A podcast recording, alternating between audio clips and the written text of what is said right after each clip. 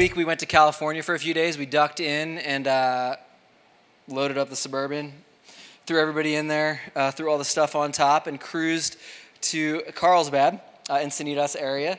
And so had a fantastic time. There was a swell that rolled in Monday, so we are able to surf.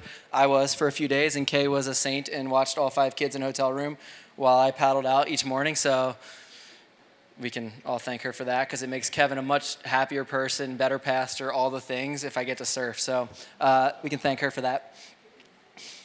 Uh, one night, though, I went out and I was uh, trading in a surfboard because I had one for when I was you know, younger and not as 40 as I am now, uh, which means that I had to get a little bit longer one. And so uh, I was trading it in, went there, and I had to do it before it shut down. So went to our favorite spot to get some clam chowder. So the Encinitas Fish Shop. Uh, there's a series of these fish shops, but they're delicious food.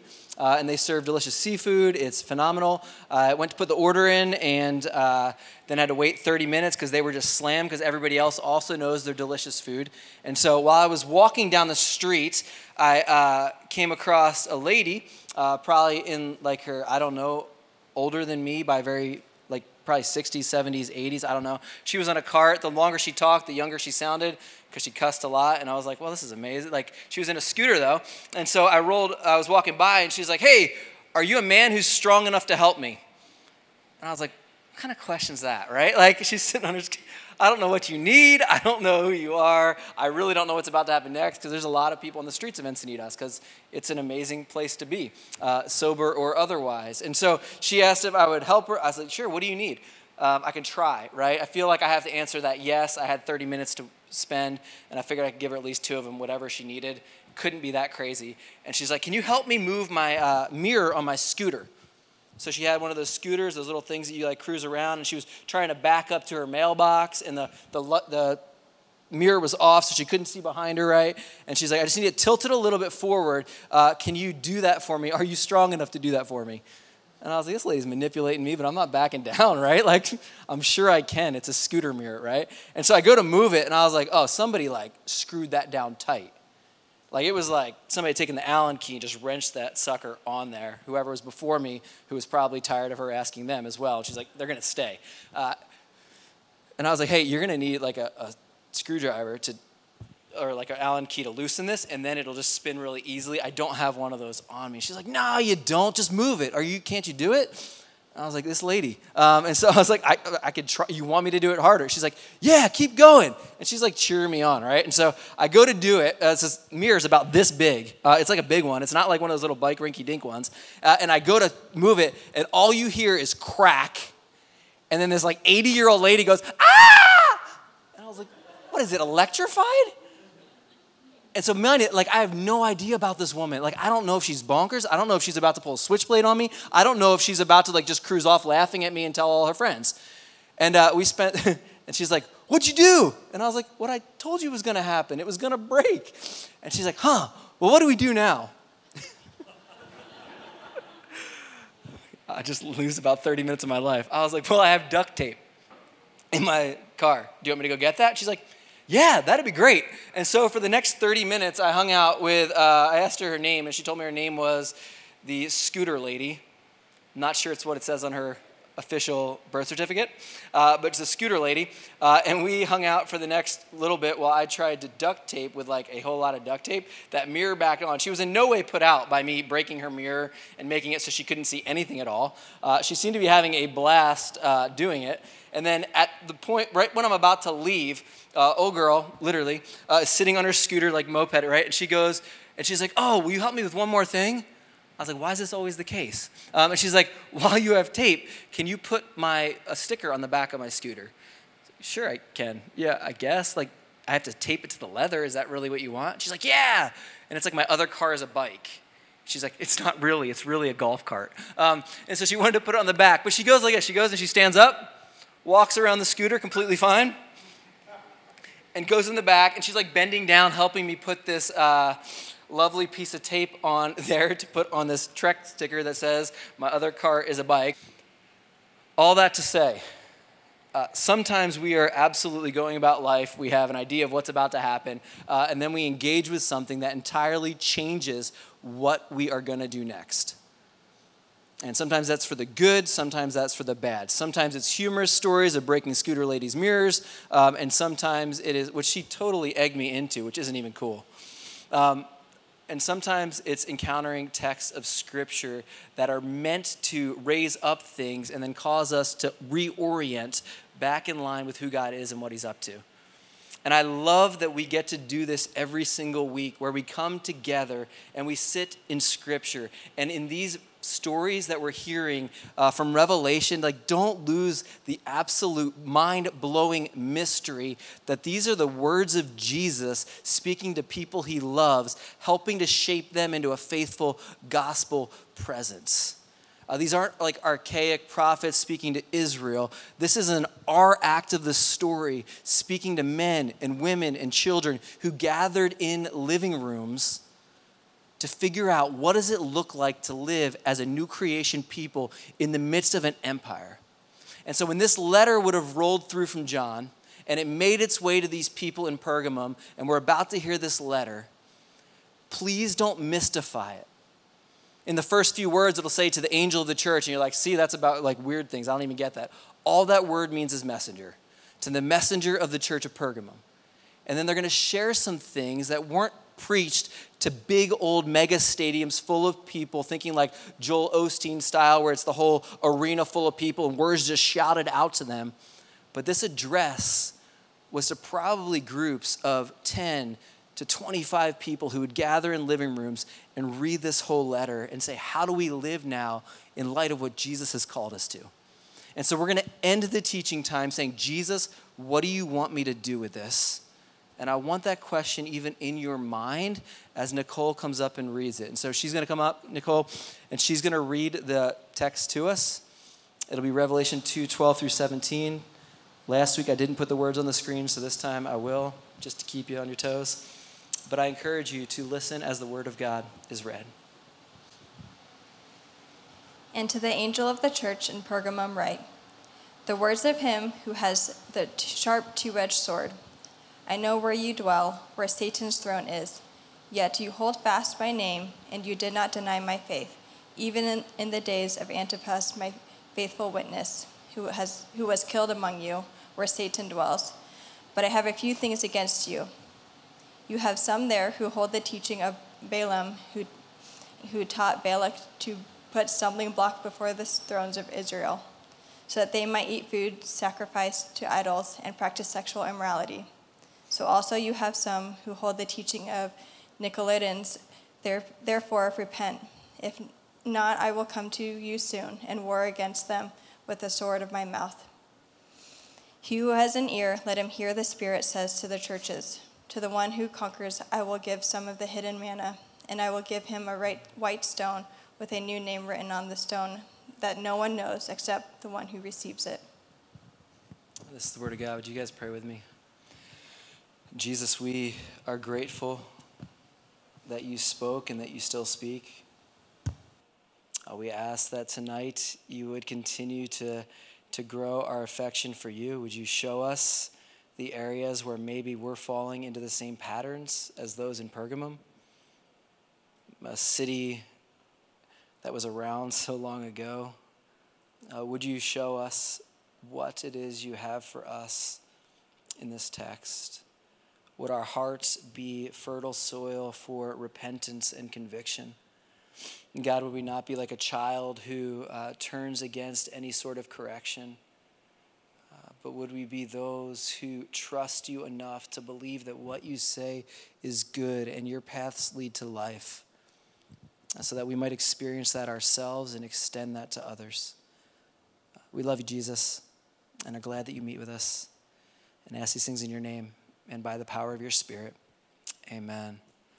Amen. Just like we have been the last few weeks, I'm going to read through that, break it down a little bit, and then talk through some implications it might have for us. Uh, we talked about how a lot of the images that are in these different texts come from the Old Testament, so they might seem a little bit different, a little obscure. There's a lot of names like kind of scattered through this one, and you're like, wait, I feel like I should know something about that, but I'm not sure I do.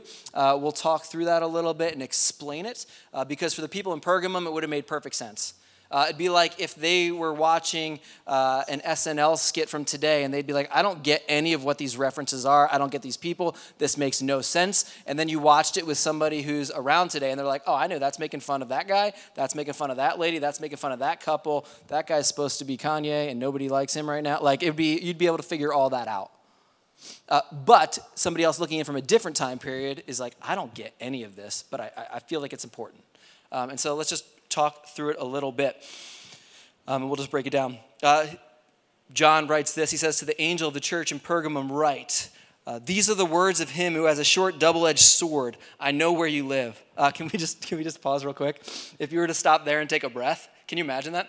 Uh, so you're sitting in the room and you're reading this letter, and it's like, to the angel of the church in Pergamum, you're like, that's us. These are the words of him who has a sharp double edged sword, and I know where you live. Like, that's like the entrance into a horror movie, isn't it?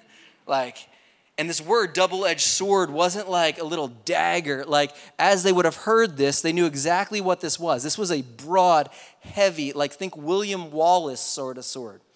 Like Roman Empire, heavy sword, swinging it back and forth in battle kind of sword. Not tucked in dagger, not letter opener, not nifty little scalpel that maybe a surgeon would use, but this is a warrior word. And so you know these words are coming from Jesus but you also know there's a sobriety with this because the sword's coming out of his mouth. Normally, you'd expect it to be at his hip, maybe on his hand. And so uh, you know that this is something that he's speaking, but this is a broad, heavy, probably judgment oriented thing. And he says, I know where you live, but it's not a horror movie. That's actually to their benefit. He says, I know where you live, where Satan has his throne. Again, if you want to name your city something, that's probably not the tagline you're going, right? Um, what's Mesa's? What's our? Do you guys know what our title is? What our tagline is? City limitless. That's much more attractive than city where Satan dwells. Uh, he's saying, like, I know where you live, and I know it's a difficult place to be. The throne of Satan's in that place the deceiver, the tempter, the one uh, that's not nearly as easy to put on a bumper sticker as city limitless. But Jesus says, I see that, I know that. Yet you remain true to my name. You're loyal. You did not renounce your faith in me, not even in the days of Antipas, my faithful witness, who was put to death in your city where Satan lives. Uh, for Pergamum, it was a city that was on the route. Remember, we're on our third city along the mail route. And this one was shaped in such a way that you would go up to the city. And so, what the people in Pergamum did, they had a god that they worshiped, and his name was Caesar. And so, they would take the Roman Caesar, they had built this massive uh, tabernacle, temple thing to them that it'd be almost like when you come into, um, if you're on the freeway, you can't really see LA because of all the smog, but if you've ever been to New York City and maybe you're coming across on the ferry and you come close to it, and all of a sudden these massive buildings come out of the mist, and you're like, yo, that is pretty impressive.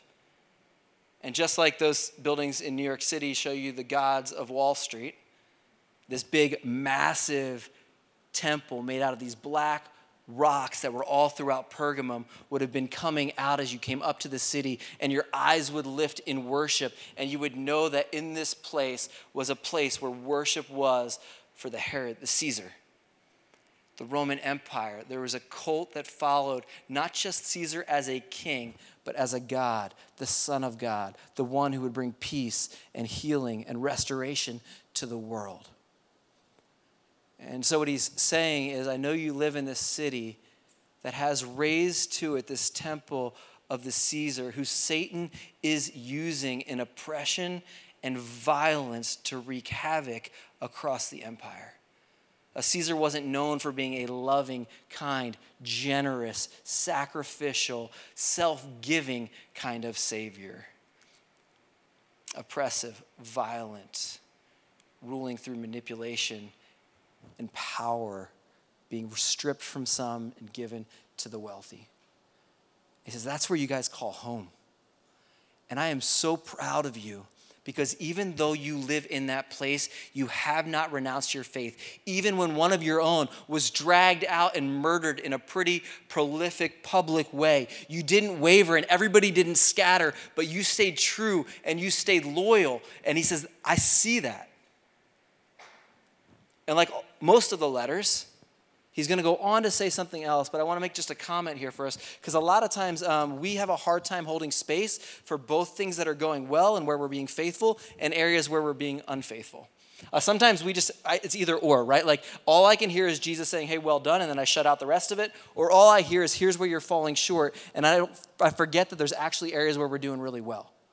And so, catch this. This is true in your own life. This is true if you have a family. This is true in your friendships. This is true in your missional community. This is true in our church. Both those things can stand true. Both here is where you're being faithful, and I want to celebrate that with you. And here's areas where we need to grow and we need to take this seriously. So when Jesus calls for repentance, he isn't saying, hey, everything's lost, you guys are terrible. He's saying, no, there's some things that we really want to celebrate but there's also some areas that we really need to work on. And so for them, it keeps going. Uh, verse 14, nevertheless, I have a few things against you. And he's going to layer up the same thing twice. There are some among you who hold the teaching of Balaam, if you don't know who that is, we'll get there, who taught Balak, also confusing, to entice the Israelites, we know that one, to sin so that they ate food sacrificed to idols and committed sexual immorality. Likewise, you also have those who hold to the teaching of the Nicolaitans. Um, this story of Balaam is awesome. So if you want to read it, uh, read it tonight as a family. It's fantastic. Numbers 22 and 23, jot this down. It is amazing. Uh, it's going to sound very different than the way he's portrayed in this text, because when you read Numbers 22 and 23, he's actually not that bad of a guy. Uh, but then rabbinic traditions or people teaching on this through the years just stacked up the dude as a, like a, he was the villain. And so he gets kind of an unfair rap a little bit as time progresses, but Jesus is saying this, so we're going to let him just say it. Because that's what we do when Jesus says things. But the story of Balaam is a wild one, and it mixed together a few, few movies for us. Uh, the first thing that it does, uh, number 22, Balaam is a prophet. He's a prophet, he's not an Israelite, uh, but he seems to have a relationship with God, namely because he talks to him. Uh, and he hears from him, and they have conversations and dreams, and he's able to, to divine from God things that are true for the world pretty wild. Balak is a king who is a king on a border when Israel's coming out of the Exodus. They're coming across the promised land, and they set up camp right on the corner of Balak's uh, country. And he's like, This is not good. Like, this is no bueno at all. Um, we're going to need to do something. I can't fight against these people. It says how multiplied they are, that they're so prosperous. There's so many of them. They've been hearing of the way that they've been conquering countries as they went along the way. And so Balak goes, I know what we do. We need to find a guy who's going to curse them. And so he calls up Balaam and he sends an emissary to go to Balaam and says, Hey, Balaam, will you curse these people? Like, proclaim a curse on them. I'll pay you out for it. It'll be all good. Balaam goes, Hey, yeah, you guys can sleep for the night. I'm going to go talk to God and see what he wants me to do. And uh, he talks to God, the true and living God. And as you can imagine, God didn't say, Yeah, go for that. Uh, he said, No, you can't do that. Um, I'm not going to let you curse them. Actually, whoever blesses them will be blessed. Whoever curses them will be cursed. Like, you can't do that. So those guys run back to Balak and they're like, Yo, he said no. Balak's like, what in the world? Did I not give him enough money for this? And says, here's what we're going to do. Sends more people of higher stature and a higher price tag and says, hey, will you uh, come and curse these people because they're going to wipe us out. We're going to get in trouble. They're going to fight us. And uh, he comes back and Balaam goes, all right, well, let me talk to God about it again. And so he talks to God and God's like, it's a weird interchange. He goes, uh, well, they're already here, so I guess you can go with them, but you can only say what I tell you to say. So he comes out from talking to God. The next morning, he's like, hey, I can go with you, um, but I can only say what God lets me say, right? And so he's on his way to go there. As he's going, uh, he's riding his donkey. This guy is riding a donkey. Um, and then all of a sudden, this thing turns to Shrek because he's riding his donkey, and the donkey just stops in the middle of the road. Middle of the pathway, it's coming in through a narrow space, and he comes in, the donkey just stops. And he's like, Oh, I'm gonna beat you for that. So he starts beating his donkey.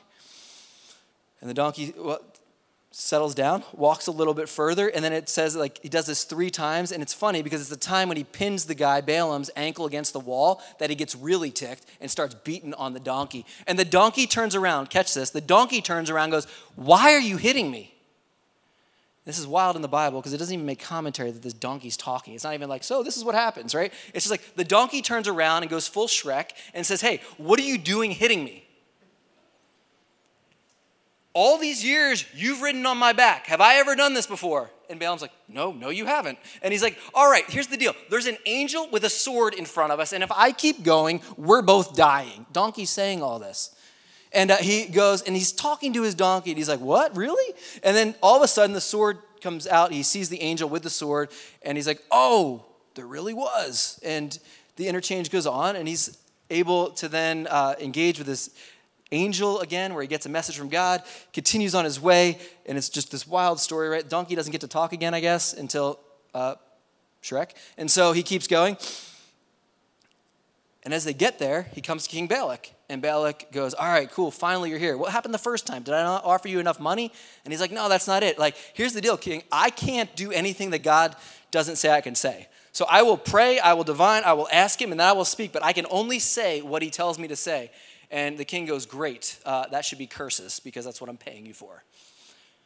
So he goes and he prays and he comes back down, and it turns into another movie, Jim Carrey's Liar, Liar, where every time he goes to talk, he cannot curse the people of Israel, but can only speak blessing over them.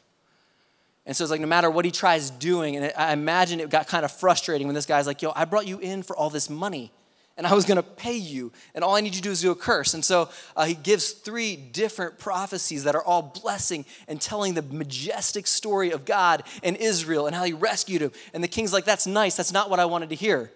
And then each time he gets progressively angry that all he does is bless the people, not curse them. And the king moves him around a few times and be like, all right, maybe you see too many Israelites. Come here to a place where you only see a few Israelites. He's like, still can't do it. And then she does it again. He's like, puts him into a really high place where he can't see any Israelites. He's like, still can't do it. God's not letting me. Um, I say, like, fine then, I'm not paying you. Um, and then the story ends, which is kind of weird. Um, there's a few places in the Bible where this Balaam story is marked for greed because Balaam was even willing to curse the people of God just for cash. And so there's a place in 1 Peter and a place in Jude where it's pointed out hey, this guy was greedy. Don't go the way of Balaam. But Jesus highlights something else here where he says what he did was he wasn't able to overtly curse the Israelites but what he says in the text is he says he taught Balak to entice the Israelites to sin so that they offered the food sacrificed to idols and committed sexual immorality. When you get to um, Numbers 24, it starts off with now, as they were waiting on the borderlands, they started to engage in sexual immorality with the women and they started eating the food offered to idols. And so, what Jesus is linking together is that while Balaam couldn't come out and say, hey, curses on you, he was able to create an environment where the people gave into their own temptations and brought curse on themselves. Because remember, God had said, if you follow my commands, you walk in the way of life. When you deviate from them, you'll come under curse. And so he created an environment where it became conducive for the people of Israel, where they gave into what they wanted for that moment, forgetting the story they were part of, the vocation they had, and the God who had rescued them, and just wanted what was in front of them. Wild it comes down to appetites for both food and sex in that moment because it is not that distant from any other era in time. And then the Nicolaitans was a very similar thing. Uh, there's not a whole lot known about them, but it says that they were the same two things that they had these massive parties where everybody would get wasted and everybody would have sex with one another, completely out of line with how God designed it, with one man, one woman in a marriage for life. And instead said, we're going to do what we want to do in this moment because it's advantageous, it makes sense business wise, uh, it feels good. There's lots of reasons why, but they were participating in that. So Jesus' indictment on them is hey, you guys are loyal. But some of you are allowing and participating in these activities that are completely other than me.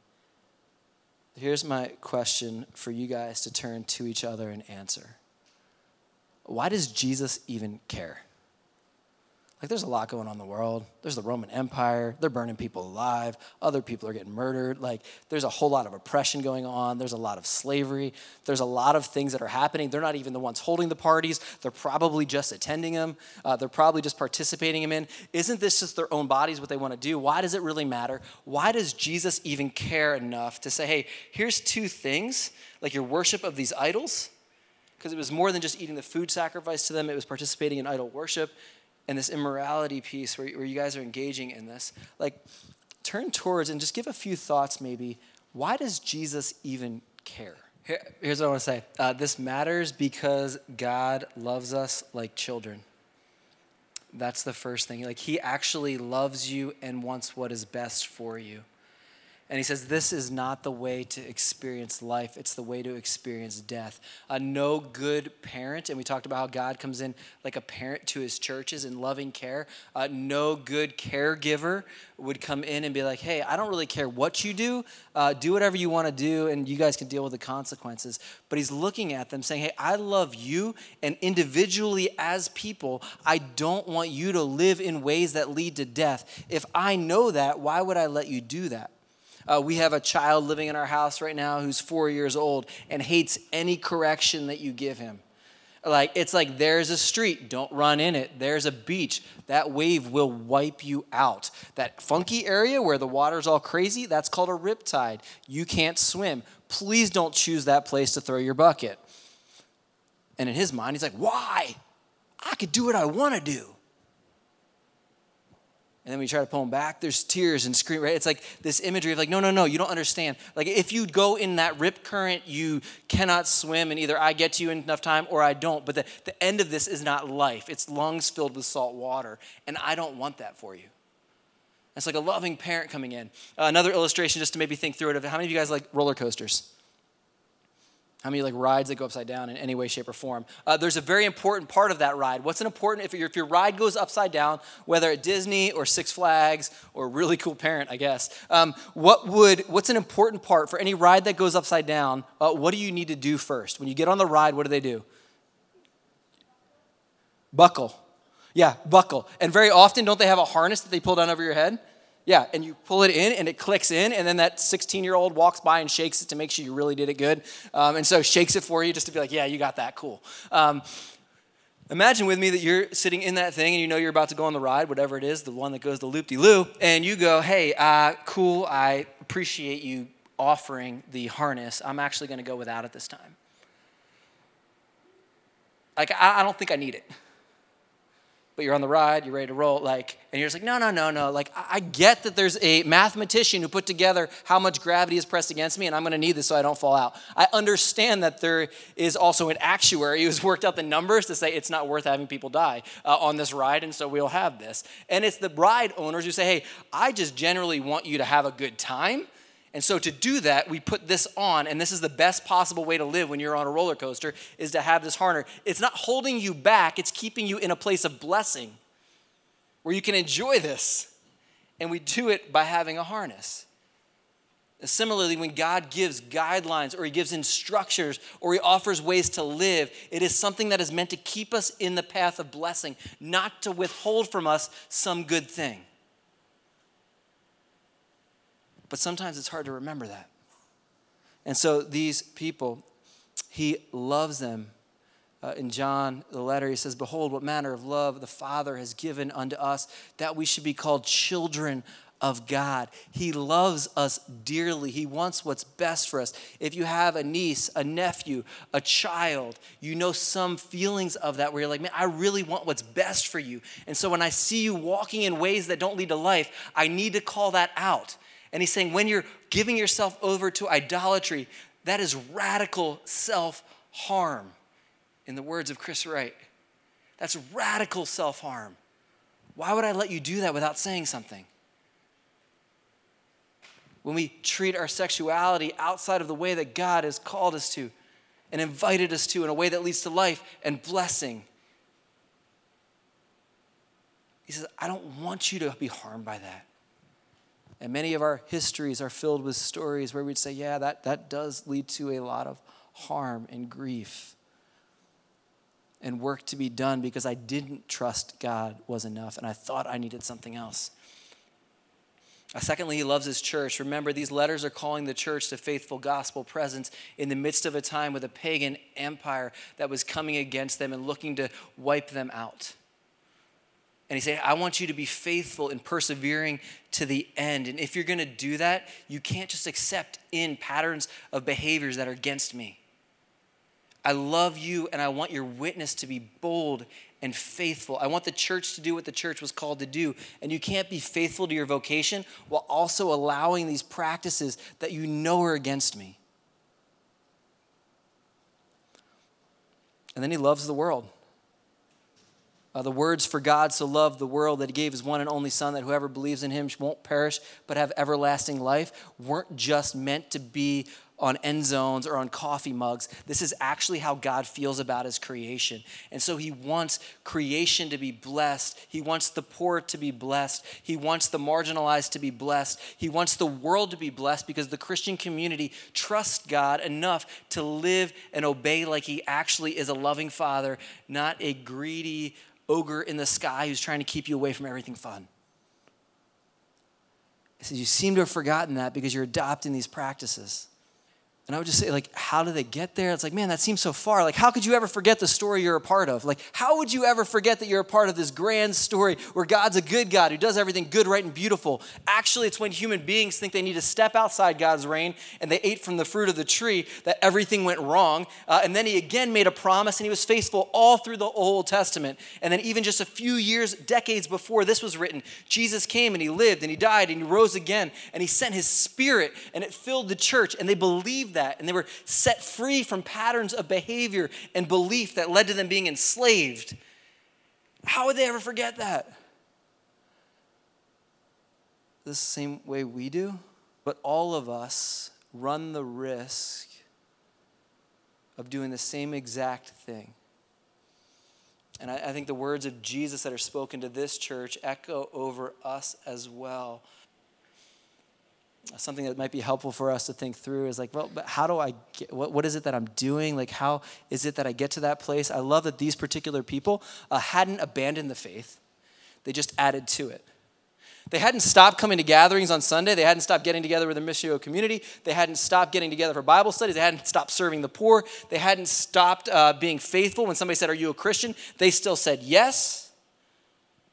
But they started adding other things to that that they knew were against the God that they said they loved. Areas where they didn't believe that God was enough and so they needed to take for themselves, whether for financial reasons or personal pleasure or to gain an upper hand in power. Whatever the reason was that they did it, some of them were participating in it, and there seems to be the sense that others knew about it but weren't saying anything. I wonder if there are, even in the, the, grace of the Spirit, to bring up ways that we could think and say, hey, man, here's something that I know that I've added into my life. Uh, he uses the n- things that are sexual in nature, and I think that's on purpose because that's a common struggle for all humanity.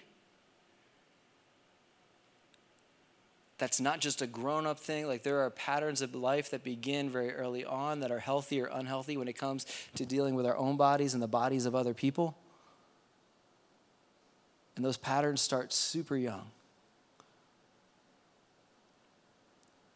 There's ways that we look at the world and we start to say, hey, man, I, I, get that I trust Jesus, but I don't know that He will give me everything I need. Maybe I need to hoard some resources for myself.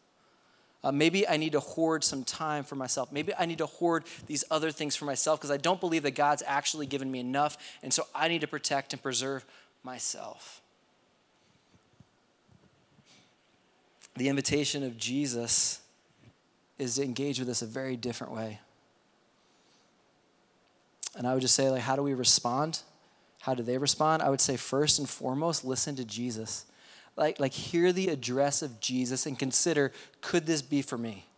The Balaam, Balak, Nicolaitans all makes it like four steps removed from where we're at. But let's ask the question this way Are there practices that we're currently participating in that we know don't honor Jesus? And this could be in the privacy of your phone or as public as a club. It could be your tax returns. It could be the way that you care for people in your class. It could be who you choose to eat lunch with. It could be who you lie about in the schoolroom. Like it could be any number of things.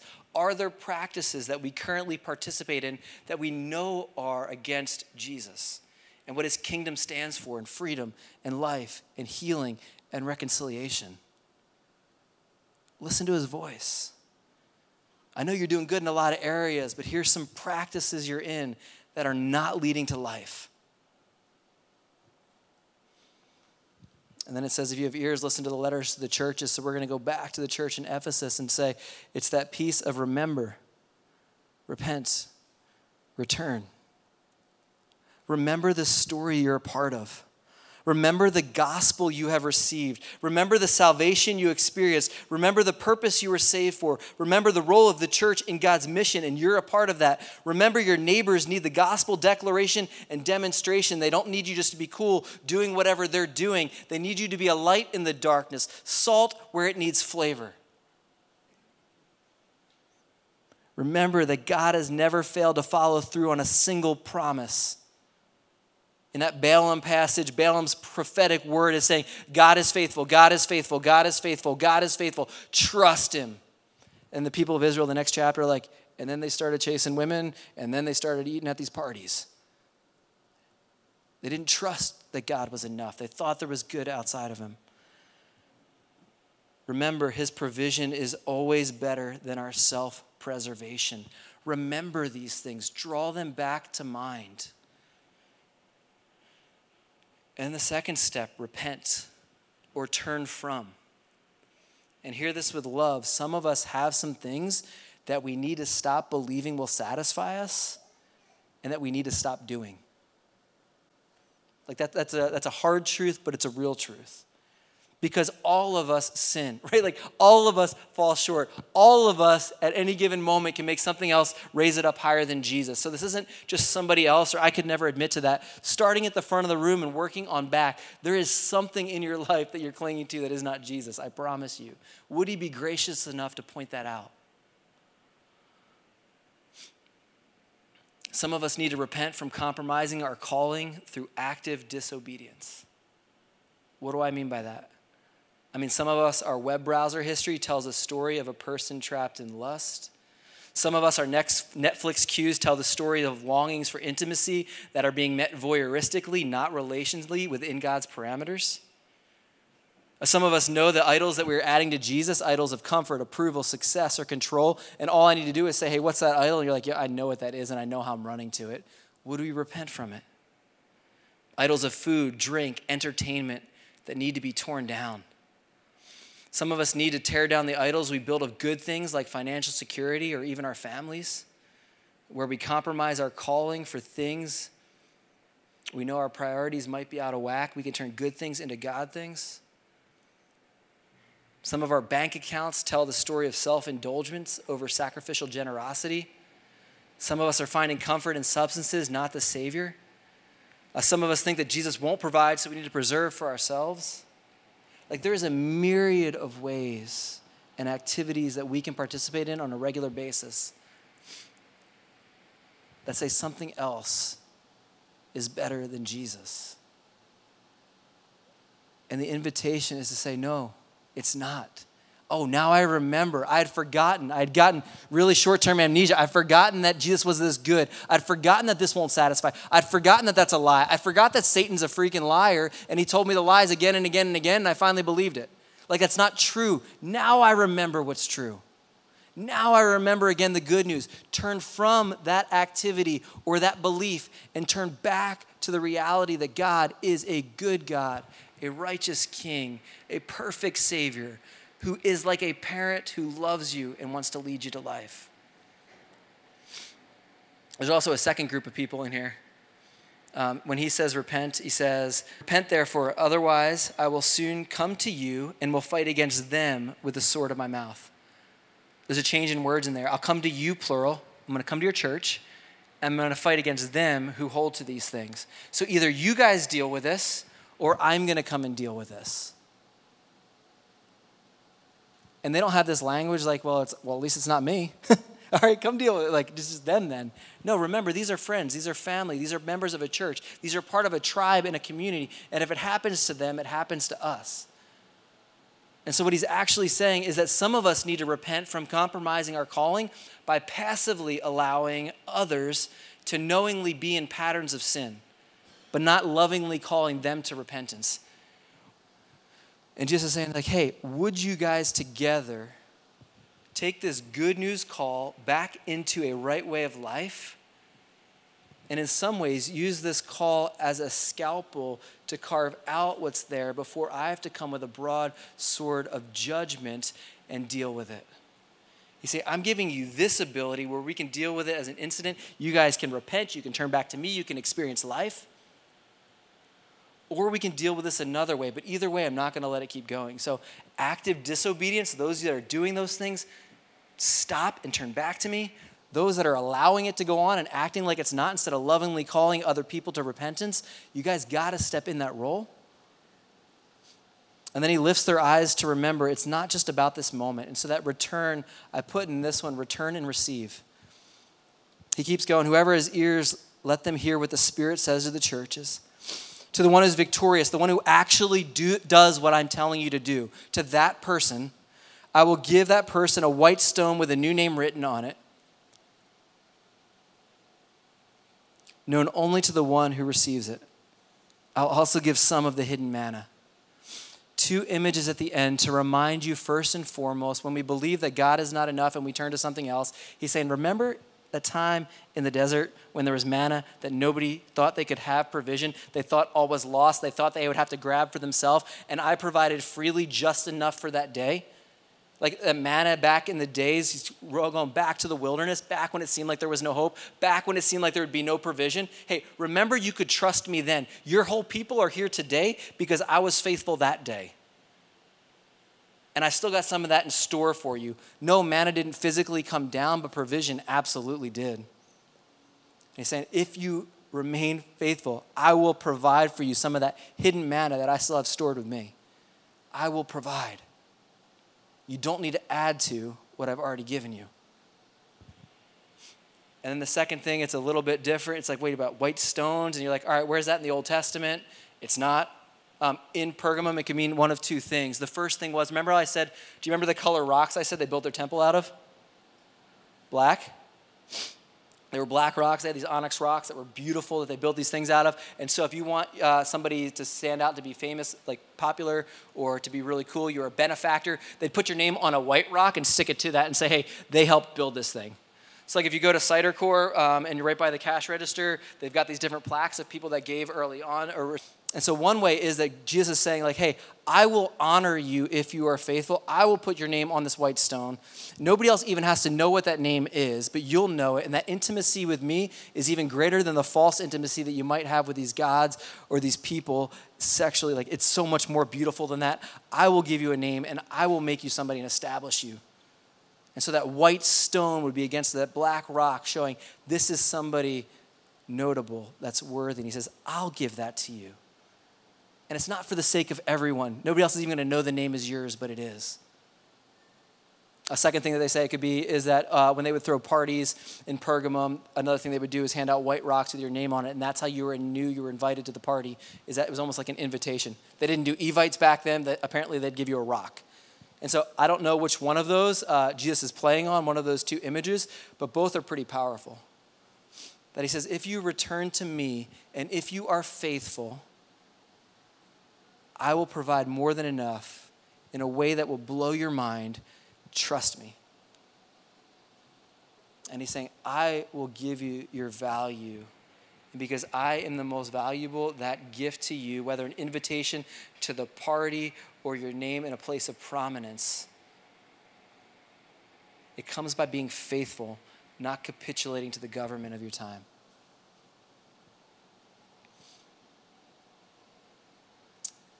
And so, in light of that, we're going to set the table up. At the table, we see the story we are a part of. It's a story with Jesus as a Savior of the story that we are a part of. God is a God of provision even when it seems impossible. Uh, the story that we're a part of that we can remember and receive good things from God. He's not holding back from us. All throughout the story, culminating in the person and the work of Jesus. And even when we sin, even when we fall short, even when we fail, the invitation is still back to the table to once again receive grace. Uh, would he do the work with a scalpel of removing the sin so that our church doesn't fall under the judgment of things that we could have turned from but chose not to?